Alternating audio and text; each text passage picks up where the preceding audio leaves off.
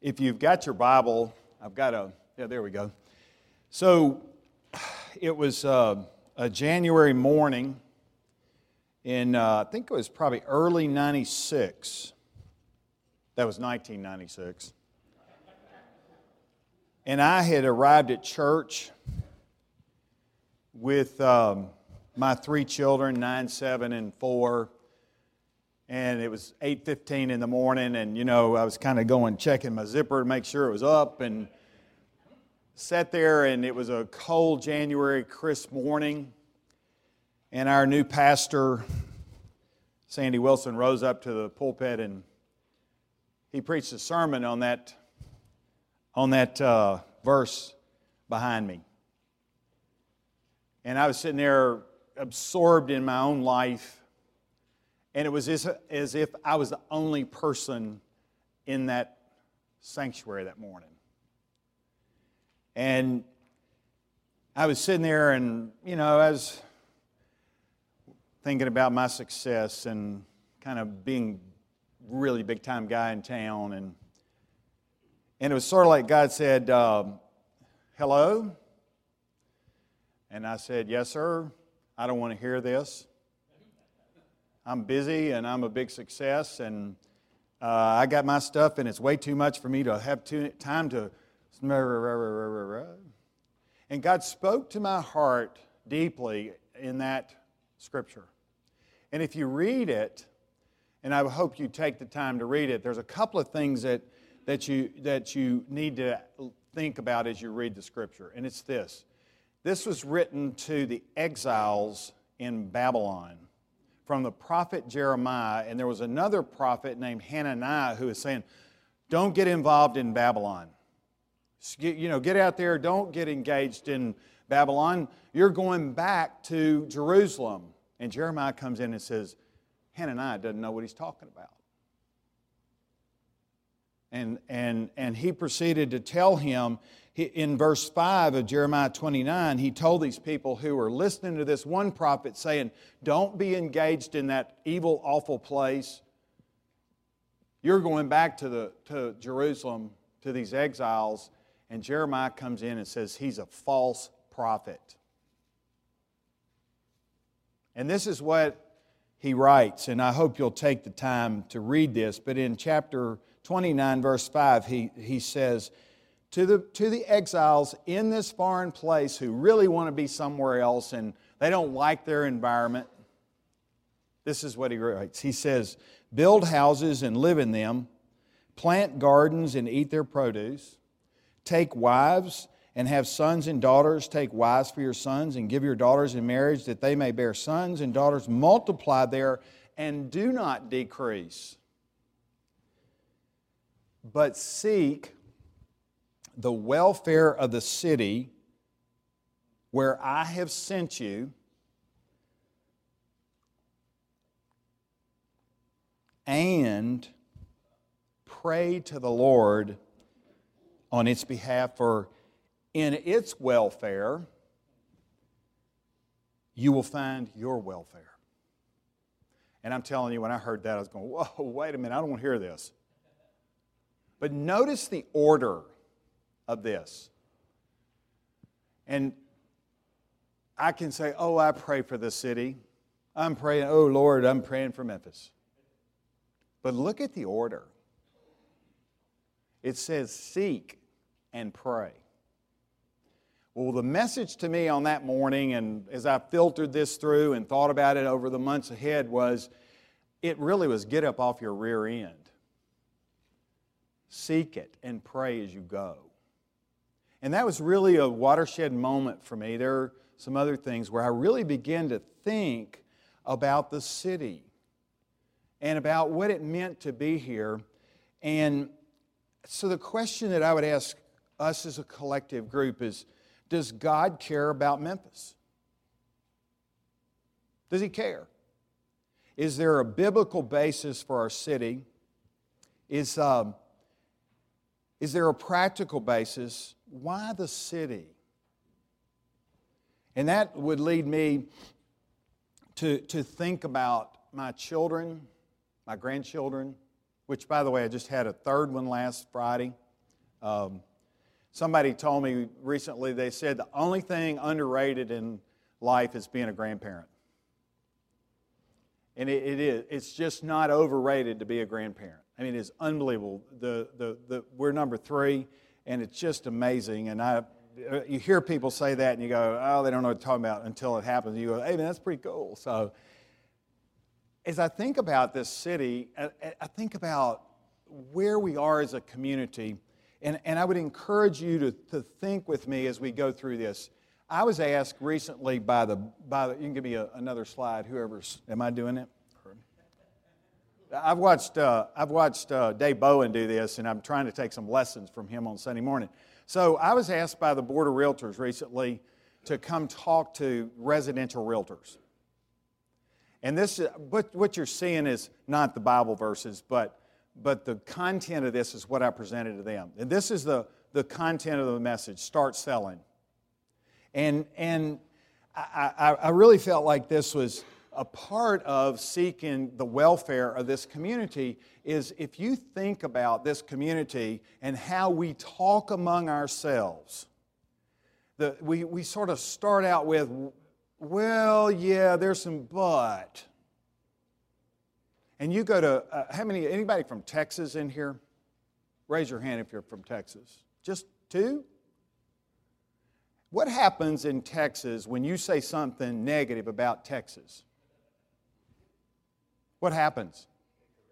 They correct you. Now, they got the same kind of problems we got in Houston and Dallas, but I'm telling you, they sell Texas all the time. And there might be a little correlation between, well, they do have oil. But I'm telling you, you can't get a Texan to talk ugly about Texas. My wife's a Texan, and I've lived with this for over 30 years. Am I telling the truth? Amen. So, my, my presentation to this group of residential realtors, and I, I spent time talking to them about they're the tip of the spear. In other words, they're greeting people in a very important way when they come into town. And I told them, I said, you've got to be the people who are, know the facts and are selling. And it's in your self, enlightened self interest to sell and it's in your interest to do the same thing. But I'm gonna, I want to hopefully give you some content why that is important. So, another verse that came along in, in my life is Acts 17 26 and 27. I only have 26 up there. But that verse says, And he made from one man every nation of mankind to live on all the face of the earth, having, and this is the important thing personally for me, having allotted periods and boundaries of their dwelling place. If you read that in the King James, it, it, says the boundaries of their habitation and the exact time and place. And then if you read 27, it says, so that they may know God. Now, that says to me that God has put Larry Jensen in Memphis, Tennessee, for this exact time. And so then the question is so that I may know God. Well, we could huddle in here and we could spend all of our time in our little Christian circles and, oh, how's you're going, getting to know God going? Oh, that's great. And we could wholly huddle up and that'd be just fine, except we'd be disobedient because he, Jesus calls us salt and light. Salt does no good in a shaker. And a light under a bushel doesn't give any light. It's a light and it's salt, but salt's meant to be put out across. And so, I, God working in my heart, I really believe that He called me to this city. And He said, This is where I've put you, and this is the exact time, and I got a plan. Will you follow me? Well, Lord, I'm busy. You know, I, just don't know if I got time. I was talking to one of our fellow brothers a number of years ago, and we were talking about this, and I was talking about, you know, our engagement in the community as a Christian and so on and so on. And he said, Yeah, that's good, but man, if I did that, I couldn't play golf three times a week. I looked at him, and I just everything I could do. I, I thought, and afterwards I thought, you know, if Jesus comes back, I'm not sure it's going to be great if all I had time was to be on the 18th green. I don't play golf, thankfully. But there are other things I'm interested in. And it means that if you're going to serve Jesus, that has to become a priority. And then you have to ask yourself the question what's my, what am I to do in this community? What, what's my role? And I think one of the things that we can do is, as believers and followers of Jesus, and that's who I'm talking to. If you're not a follower of Jesus and don't know it, then, I, you know, is the most wonderful relationship that you can imagine. To have the living God on the inside of you, uh, it's just beyond my comprehension what goes on in my heart and life because I follow Jesus. Just the forgiveness, the mercy, and also just the companionship as near as your mouth and as close as your heart. Just to walk in that daily, it, it, it's, uh, and that has progressed and grown. So here, here's an example of what we did. And, and again, I hope you probably can't read up here, but at the bottom, that's FC3. That's our company, our internal guidance system. And we've developed this, and uh, it says that we believe that, uh, that our daily priorities revolve around uh, family. In other words, we don't go around, oh, we're family, but I want my people to know that their family is important. That we, we pay way too much for benefits, we give too much, but I, that's the way I think we ought to be doing it as a, as, a, as a believer leading an organization is to be to really engage and say if you need to go to a soccer game with your kid go to the soccer game. Give me your time. Don't cheat me but i want you to know that you're, that's important the second one is that we have co-workers that we honor and respect and we, if we got a problem internally, we're going to deal with it. Matthew 18. I don't go around where we're going to do this Matthew 18 in the company, but it's if you got a conflict, let's get together and see if we can work it out. It's a principle to live by. The third one is, is our uh, clients. That's what we. That's what, why we exist to serve our clients. And then finally, the community, and that has two parts. The community is that we we give 10% of our bottom line to, to things in the community that our people are engaged in. It just, you know, I tell you this not because I want to say, aren't we great? Because what I want to say is this reality of Jesus living out in an organization can be very, very real.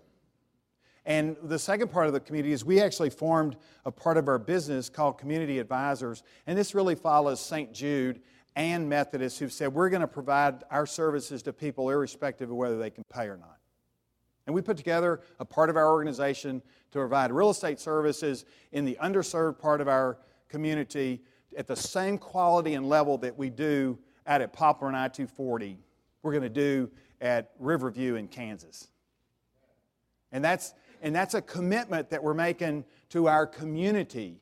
That's the hands and feet of Jesus. I had a number of years ago when I was chairman of the chamber, I had an African American lady on the staff. She said, Can I visit with you? So we had lunch. And this is what she said to me. She said, The only time we hear from you guys, talking about the Christians, is when, we, when you got something to cl- complain about morally. You come down and you complain about this or that or whatever, and we don't, we don't see you in the day to day grind of the city. And she said to me, Why don't y'all roll your sleeves up, come down here and be a part of what we're doing? Because we as Christians stand back and we, well, that's wrong and that's wrong and you should be doing it this way. And the question is, what are we doing in this community? Everything from mentoring a kid to leading organizations is salt and light in this community. Are we seeking the welfare? That word welfare there is shalom, the peace, the, the commonweal. That's what the word commonwealth comes from commonweal, the common good. Are we seeking it first and praying as we go? That's the question that I had to wrestle with. And I think that we need to execute these principles. We don't need to have our Christian life over here in a drawer on Sunday. It needs to go across the entirety of our life and become part of who we are. And, uh, you know, oh, well, he's, this and that, but it's am I following Jesus into the day to day of this community? Does, does God care about this community? If I read Jeremiah, it seems like He does. And if I follow what I read in Acts 17, he said, You've been put here for this time and this place so that you can know God. And if I say we're not just going to huddle up in our little Christian huddles and, oh, isn't Jesus great? We need holy huddles. But the church, according to what I read in the scripture, is a place for the saints to become, to be equipped for the work of the gospel in the world that you're going to go to and be engaged in.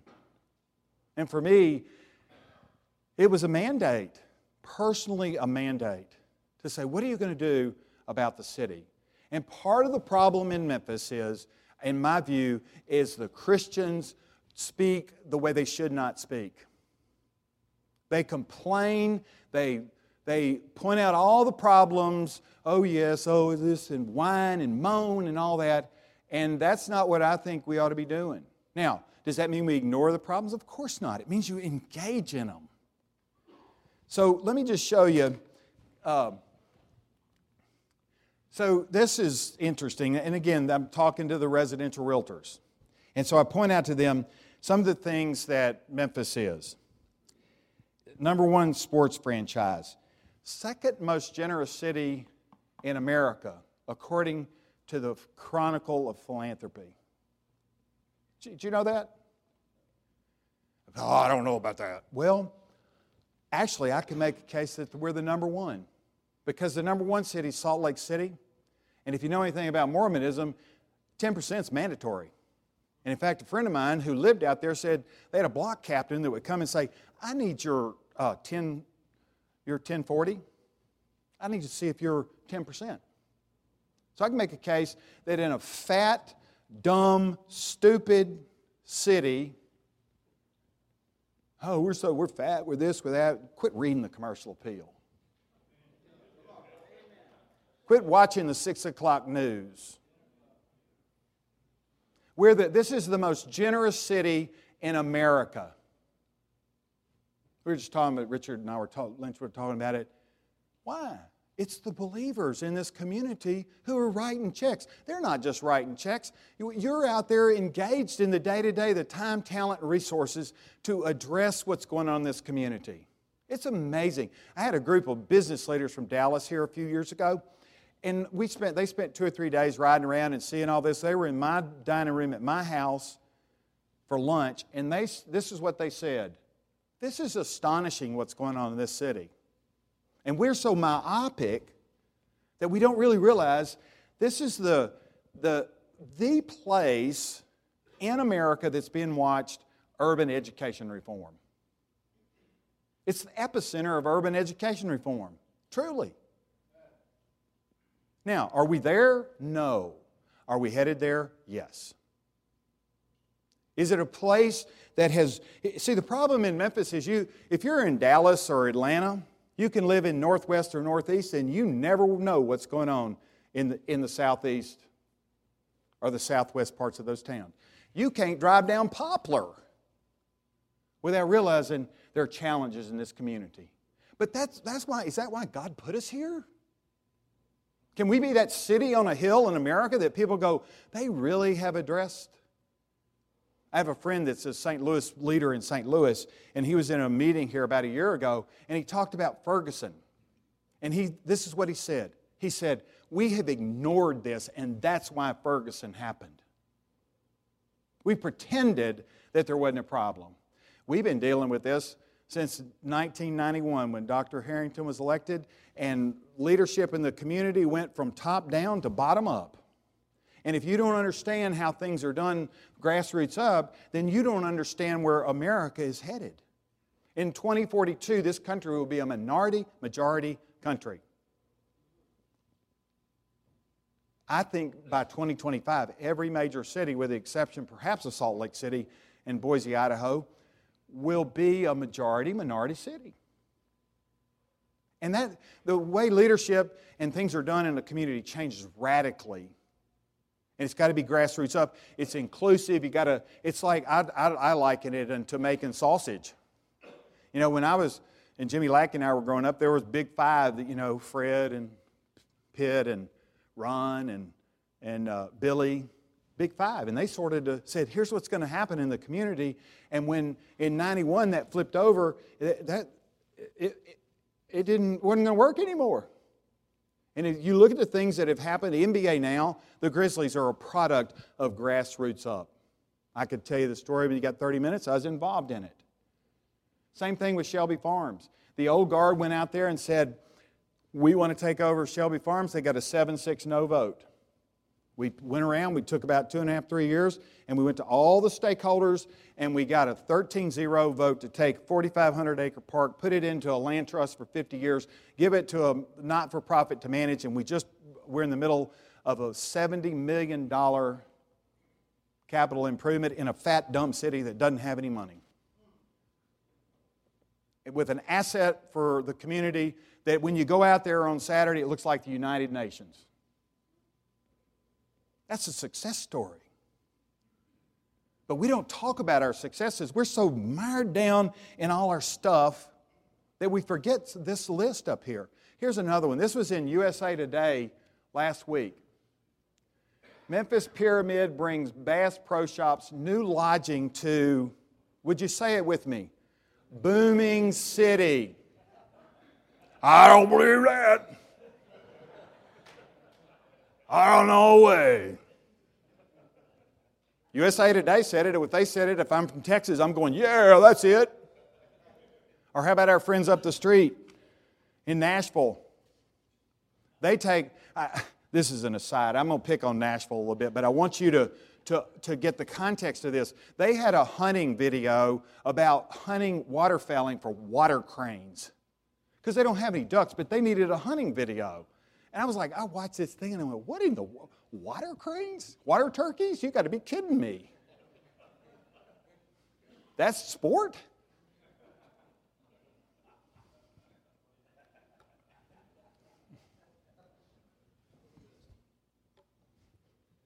Here's the big problem. If I tell you something positive, there's a whole crowd that goes, yeah, but. And so, what you're doing by the yeah buts is you're creating a um, headwind which, uh, against which the rest of us who are not yeah butters are having to deal with. So, stop.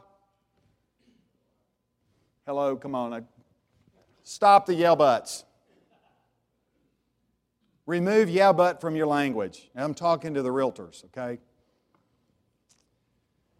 I'm asking you to, to take a pledge to stop the yeah buts. If, when you hear yourself say it, remember you're called to the city, you're to seek its welfare, and yeah, but ain't seeking the welfare. I'm mainly talking to the people under 40 here because you old dudes, you, you just can't get past it. So, young, y'all hear me, aren't you? Are you with me? Amen. Say amen. Amen. Amen. Okay, so here's a, here's a question for the old guys. What happened to that brand? What happened?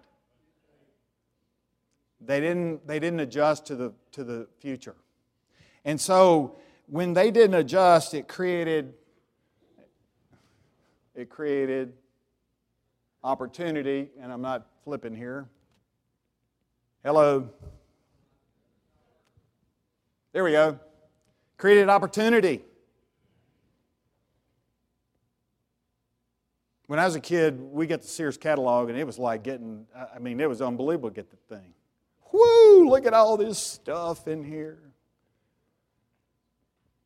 And the point is, is that, that Sears stopped listening and they stopped selling, and there was a void. And into that void came Walmart, and, and they refused to change. They refuse to adapt. They refuse to grow and to address the challenges. It's our duty, I believe, to seek the welfare of our community where you've been placed for this purpose and this time to be enlightened about what's going on, not to settle for your news or your facts from the commercial appeal. to get up off your rear end and go find out what's going on.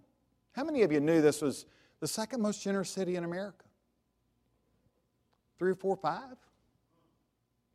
We all, all know that. We need, to, we need the facts about the community in order that we can be ambassadors. Here's what we sell. You can't see that very well, but the D in the middle is the 240 loop, and there's a circle out here about 80 miles. That's Memphis. That's the other thing. Are y'all with me? Quit talking about Memphis as a political jurisdiction. It's an economic market that covers an 80 mile circle, and there are two and a half million people that live in that circle. And when we pick up somebody that's coming to look at our region to put jobs in here, that's what they're looking at. And they don't understand it when you go, oh, Memphis is this, and Mem-. I can't tell you how many times I've had senior executives ask me this question What is wrong with the locals? I can't tell you how many times. And I'm tired of explaining it. This is an economic market, and, it, and economic markets ignore political jurisdictions. I'll give you two examples. What's the population of the city of Atlanta? Somebody tell me where I am on time. 450,000 people. Here, you get that. the city of Atlanta, and you ask some people, oh, six million people. No, 450,000 people. City of St. Louis. No, you're wrong. Give me that back. Just kidding. City of St. Louis. You're close. 250,000. Nashville. Huh? Somebody. Uh, who? Who said that?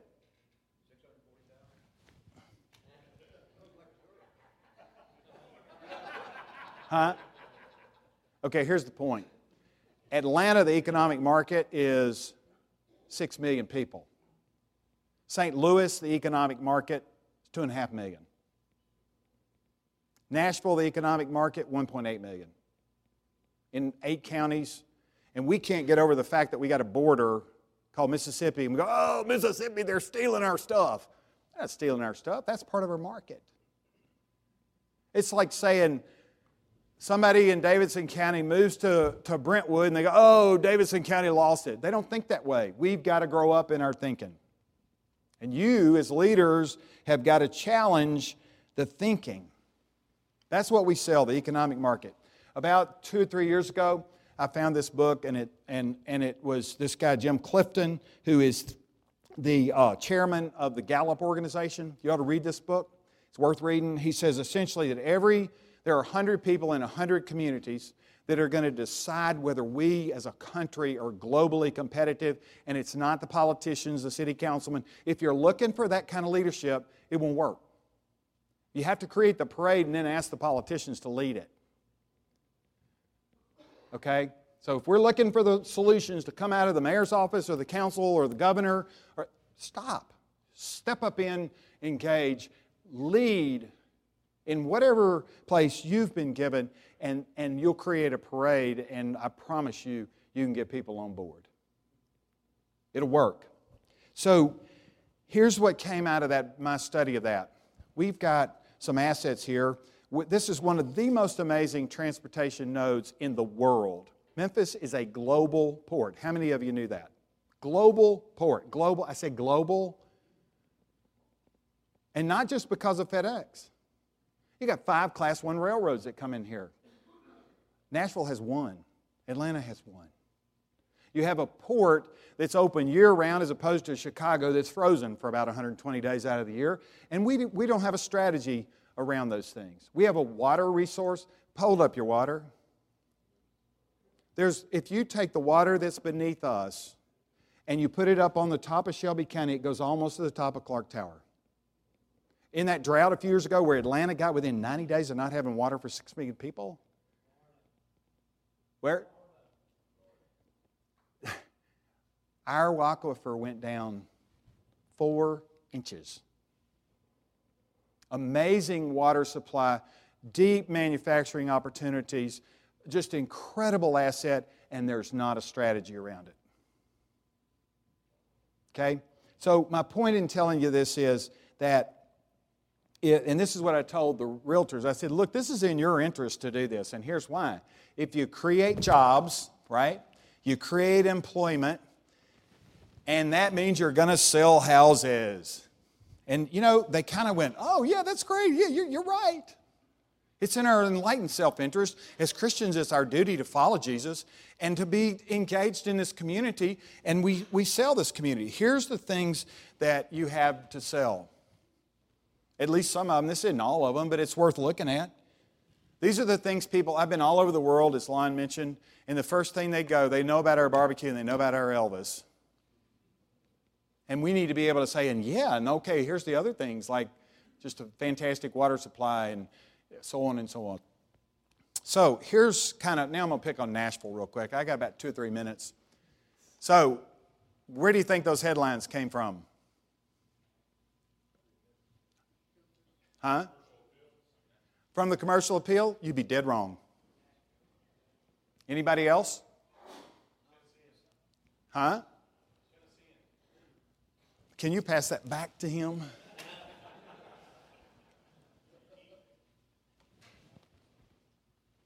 Now, notice those things up there. And I'd encourage you to go look at the Tennessean, and I did it yesterday morning just to see. And everybody says, oh, it's perfect up there. They don't have problems. They sell around their problems. I promise you they do. They're coming down here asking us, how are y'all dealing with your education reform? I'll give you just a little bit more. And I'm not doing this to pick on Nashville, I'm doing this to set the context of, of uh, Memphis. You can't read that very well. Person, this is uh, Davidson County. Persons below the poverty line, 18.5%. Median household income, 47. Per capita income, 28. Please notice the retail sales and the, uh, the manufacturer's shipping. And then if you compare Shelby County to that, you can see it's very close. And what's interesting, there's one up there, public high schools with an ACT of greater than 21. That means they're college ready, okay, theoretically. We have, there are 21, 20 high schools in Davidson County. We have 40. Our population is 950 in Shelby County. There's a 650. And there are two that have a greater than 21 in Davidson County and four of 40. I, isn't that the same percentage? They haven't solved the problem in Nashville. And what's interesting, if you look at the retail sales, Shelby County 11. Oh, Nashville, man, they're, they're blowing it away. How about uh, manufacturer shipments? Almost two and a half times. I'm getting waved at because my time's running out. Okay, so I'm going to finish uh, real quick. Here's another one. They call themselves Music City. Hello? Hello? Are you with me?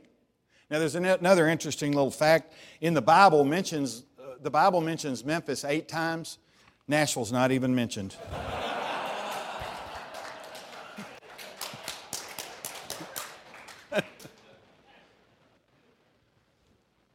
Good stuff, isn't it? Am I finished? Oh, here, here's the housing shifts, and I, this again, I'm talking to the realtors. Uh, you see that. I think there's a massive shift going on uh, in our world, and I think one of the tragedies and one of the places of huge ministry opportunity in this community, I think, is that 50% of all children in America are being born to single parents, primarily single moms. That is a national crisis. It's not just Memphis, it's all over this country. 50% of all children are coming to us. And the correlation between poverty, crime, et cetera, et cetera, is astonishing and something that as a believers, we ought to be in there with our, which we are. We're very engaged in that. But mentoring one kid might keep them out of jail. One kid. Let me give you some facts real quick. County jail. We spend $450 million a year on criminal justice in this community. 95% of the inmates are African American. 95% of them do not have a high school education. 70% of them have some kind of learning disability. And it's either offer them a surrogate family, which is MAM, streets, so on and so on, YMCA, Boy Scouts, etc., or the surrogate family of a gang. It, Toney Armstrong, who's our police director, said that if we could get rid, if we could put the 17 to 24 year olds on an island for about seven years, we wouldn't have a crime problem. That's the director of police. So that means you and I need to be engaged in Boy Scouts. One of the big problems in scouting right now is leaders for the inner city. Gib Vessel sitting back there. You need any volunteers, Gib? Absolutely. We can make a difference. So we're already making a difference in this community. And so I just encourage you to, I hope this works. David, if it doesn't work, it's all your fault.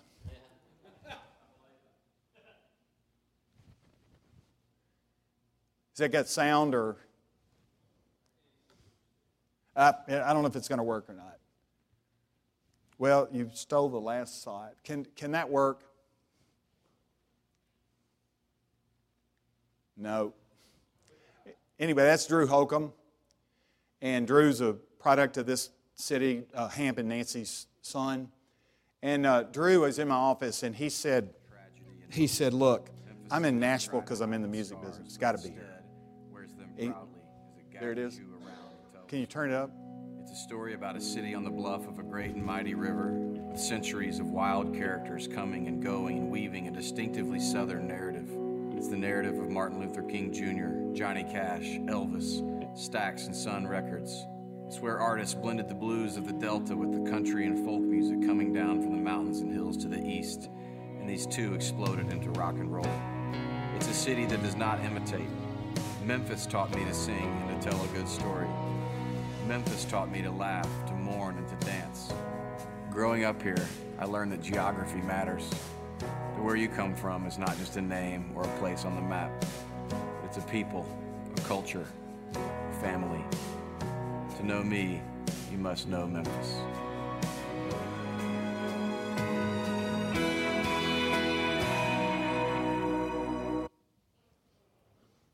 So here's the, uh, the closure start uh, selling. How many of you know the motto of Austin? Anybody know it? Keep Austin weird. Do you have any shirts with uh, collars? Keep Austin weird. Now, what you don't know, the music business in Austin was non existent and they went and recruited Willie Nelson to come, and they built an industry uh, in a non existent music city. We don't have to work to be weird.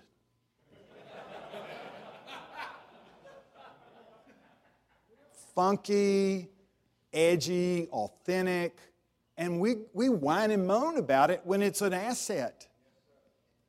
Let's celebrate that we're funky and weird and crazy and so on and so on. So I'm just going to ask you, I've got, I have, um, if you want to join my club, I have a club, and you give me a hundred bucks, that'd be fine. Oops, that's my button. It says Memphis Stop Whining. So I've got plenty up here. If you want one, just to put on somewhere where you'll be reminded to stop whining to be salt and light in this community, to follow Jesus, to seek the welfare of this community, to pray for it, to be engaged, to take one kid. You don't know the difference you might make in one boy's life by mentoring somebody. You don't know. Y'all know, um, what time is it? Amen. Y'all know Jim Cruz? You know who Jim Cruz is? You know Jim. He's I don't, I don't know how old he is, probably 80, maybe a little bit more. Y'all know what Jim did? Huh? So at least that old, right? So Jim decides he's going to go down to, is it Mitchell High School? Manassas. He's going to go down to Manassas. This is an 80 year old man. I'm too old to do anything. I, I'm in retirement. Show me the word retirement in the scripture and we can talk about it. So Jim decides to go down to Manassas High School and, and form a trap shooting team. Hello, did I get that right? and it's enlivened him as a person. And he's engaged with these teenagers, African American teenagers, with guns.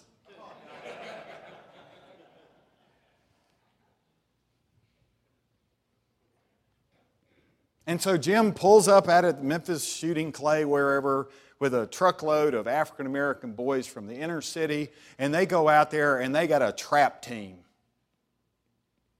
Don't tell me you can't do something.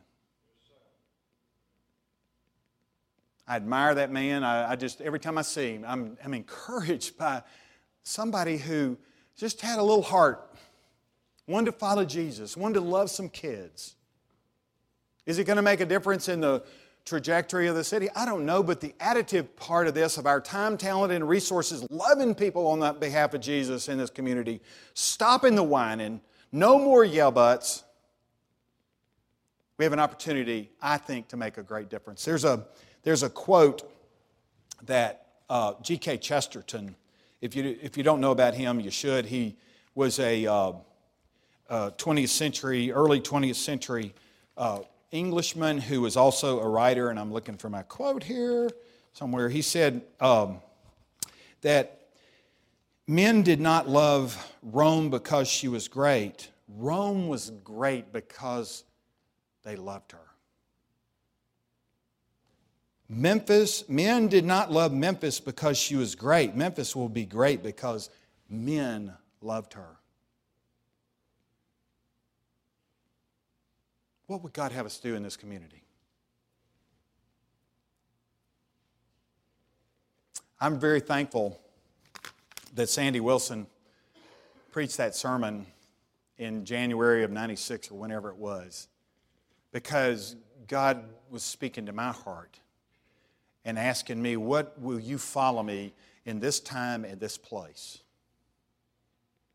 And, and I was reluctant, of course, but over a period of time, I began to really, God built this love and the care for this city. And I can't tell you how many times since then I've called Sandy Willson and said, Sandy, are you sure I need to be doing this? I mean, really, this is, I'm not out on the corner, you know, sharing the gospel, but I can also tell you that it's made a huge difference personally in my life in a sense of fulfillment, of, of not just success, but also significance. That have cared for the least, the last, the lost, the loser, the left behind, the, the, the margined. Read the Old Testament, you'll see God's heart is for the oppressed and the marginalized people. And we need to have that same heart because that's the heart of Jesus. We, we have to pray for it. This doesn't come naturally.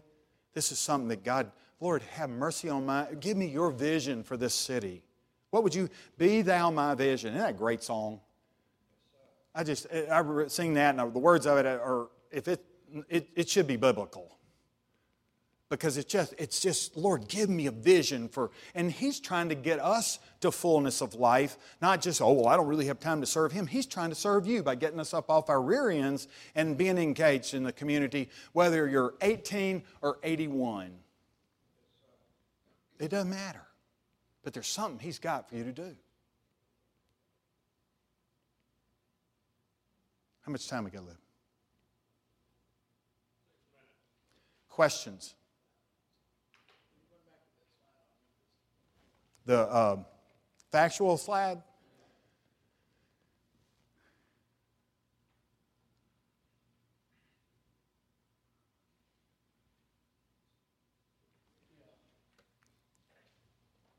Question or two?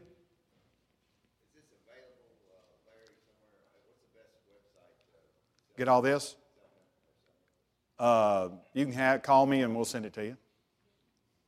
Uh, it's only $1,000 for a copy of it. I'm just kidding. Just kidding. I'll, I'm happy to give it to you. Uh, let's go right here. Something you may not realize about Memphis, it's the only place in the world where not one, but two YMCA's, and you know that is the acronym for Young Men Yeah. Are named Our name what? for Jews. Oh, that's a good point. Very- Christians and Jews get together in this community. That's right. Yes, sir. talking about making a difference, a lot of people think in terms of wanting to have a big impact. Yeah. When Don Sundquist was governor of Tennessee, he talked about capital punishment. And they said, asked him why he thought it was a deterrent. He said, it's a deterrent to one.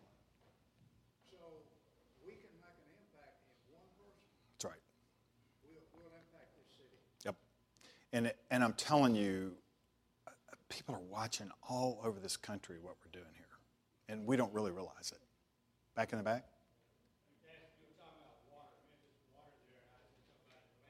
Yeah.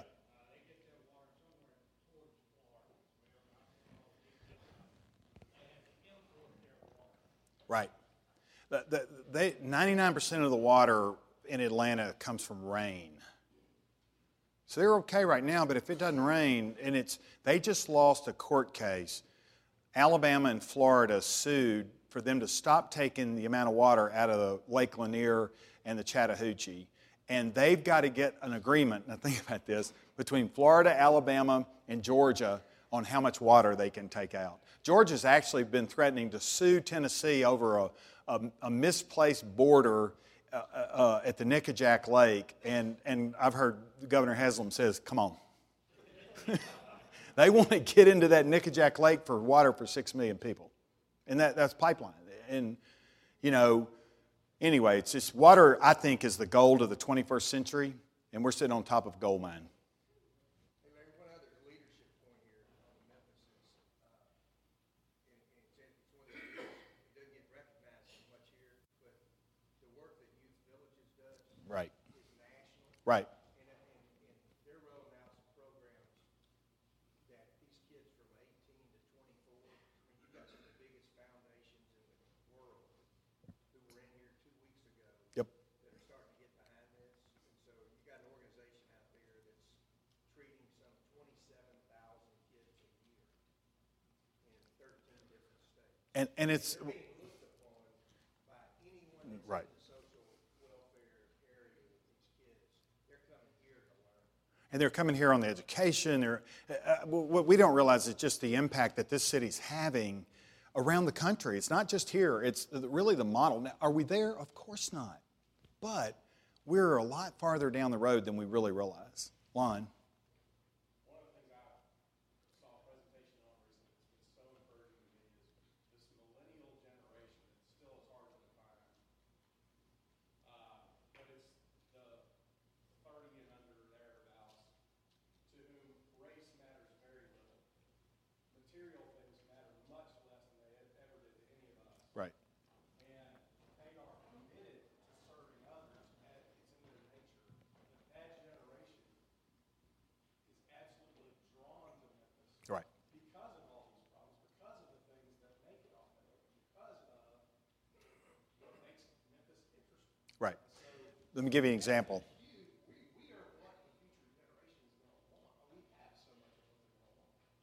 Jay, stand up. Jay's at Rhodes. What year are you? Junior. Rising senior or rising junior? Okay. Do you know what the percentage of the kids that go to Rhodes, last year's graduating class, made a individual personal decision to stay in Memphis after they graduated? Anybody want to venture a guess? I'm out of college stays. How much? 68%. Now, these are kids that are coming from Little Rock and Austin and all over the country, and they're making a conscious decision to stay here because they see what you're talking about, Lon. And I think I was going to tell you, Drew, and I, Drew told me, he said, look, they come to, I'm going to pick on Nashville, to get something, They come to Memphis to give something. Boy, isn't that a wonderful? If that's what we're known for, hello, I like, I like that. Yes, sir.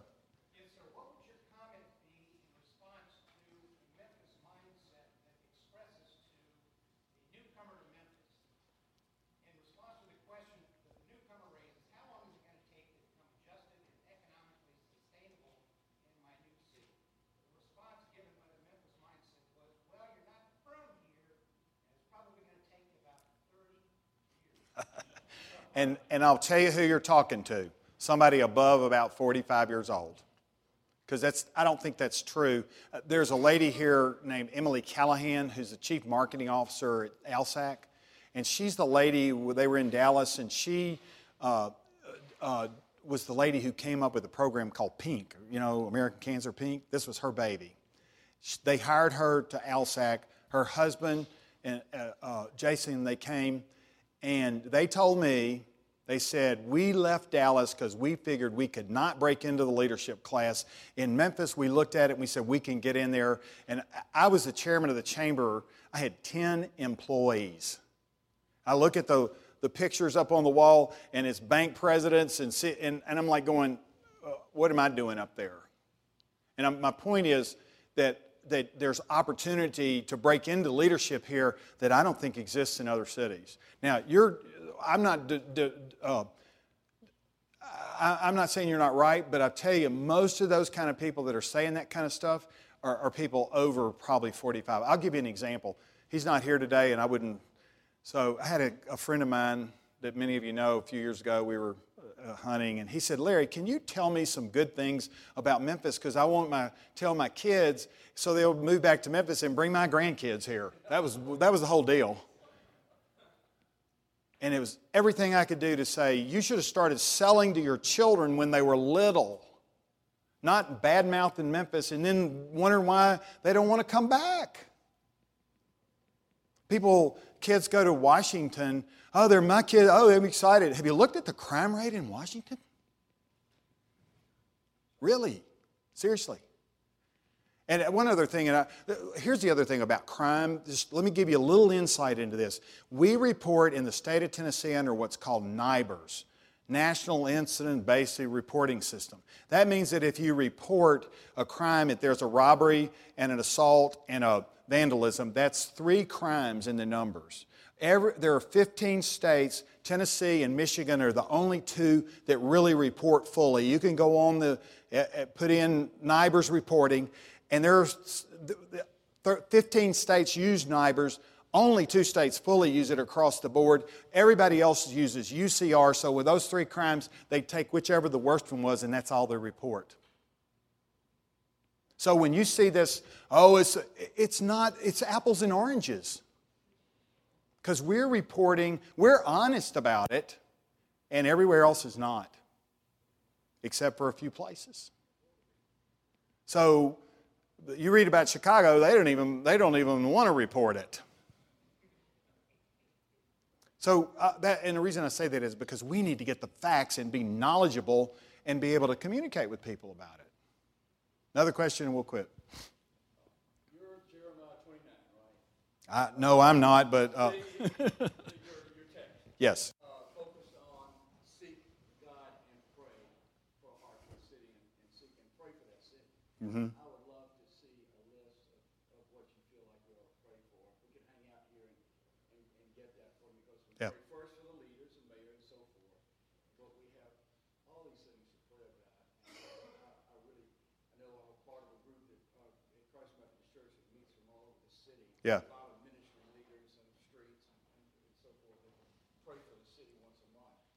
And, uh, but we, we need to focus. I, you know, I'd be happy to do that. I, I'd tell you to go get engaged and you'll know what to pray for. I mean, somewhere yeah, that it says seek the welfare to so to seek and then pray. I, I'm, I'm just challenging us to rethink our, our approach to this. And what I would tell you is if you're, I mean, the children. I mean, look at Jesus' heart for children. I mean, we got kids born in, not just us everywhere, but, but, but God, how would you have us serve these children. We there are are we're and Gib can correct me on this, but there are like 150,000 children in this community that are underserved. They're at risk, plus or minus. And uh, best number I get is we're probably serving somewhere around 30,000 of those. So what if we what if we set a goal over the next decade to take and scale up all of these organizations and say we're going to serve a we're going to add 10% every year until we're serving every kid in this city. What kind of mission would that do? What would it do to this city? That's a strategy. We ought to lead that strategy. We ought to pray for that strategy. Lord, give us the wisdom and the insight in how we love children that are, that are on the edges right now. Without it, they're, they're just, it's so hard for them to, to have a chance. So I'd say, if I'm, I'm praying for the children, I'm praying for the leadership, that they would have vision, that they'd get beyond the, the crud of the day to day keeping my office, and their hearts would rise up on the inside of them and say, We can make a difference. And I'd start with the church that, that this group would, would the, the church in this community, broadly speaking, would know what God's calling us to. That they would read Jeremiah 29 and they go, Yeah, that's what we're supposed to be doing. Not just one or two. I had a guy a number of years ago say, Well, you're just special. This is a Christian. And it was everything I could do to keep from giving him one of these. I'm not special.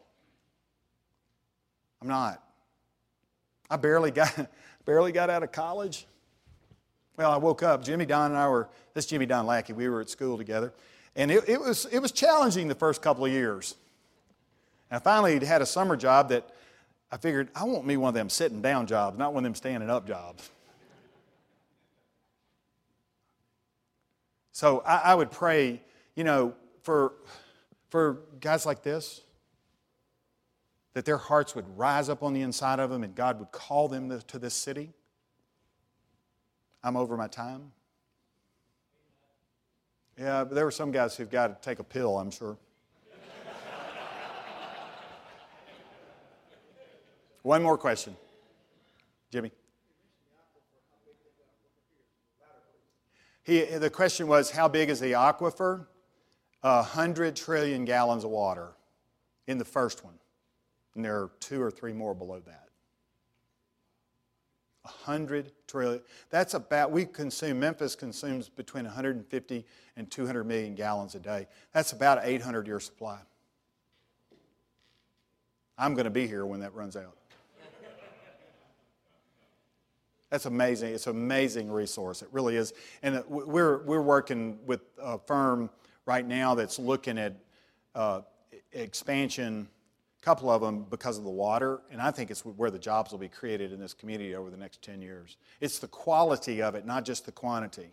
The, the quality from a manufacturing perspective, I'll give you an example. I think it's St. Jude that has medical filters in their labs. They cost $75,000 a piece. Most of them are changed once a year elsewhere. I've been told they're on their 10th year on a, the same filter at, at St. Jude. That's going, I'm telling you, it's all over. Uh, and we're just now starting to rise up and say this is an asset and we got a strategy around it. Yes, sir.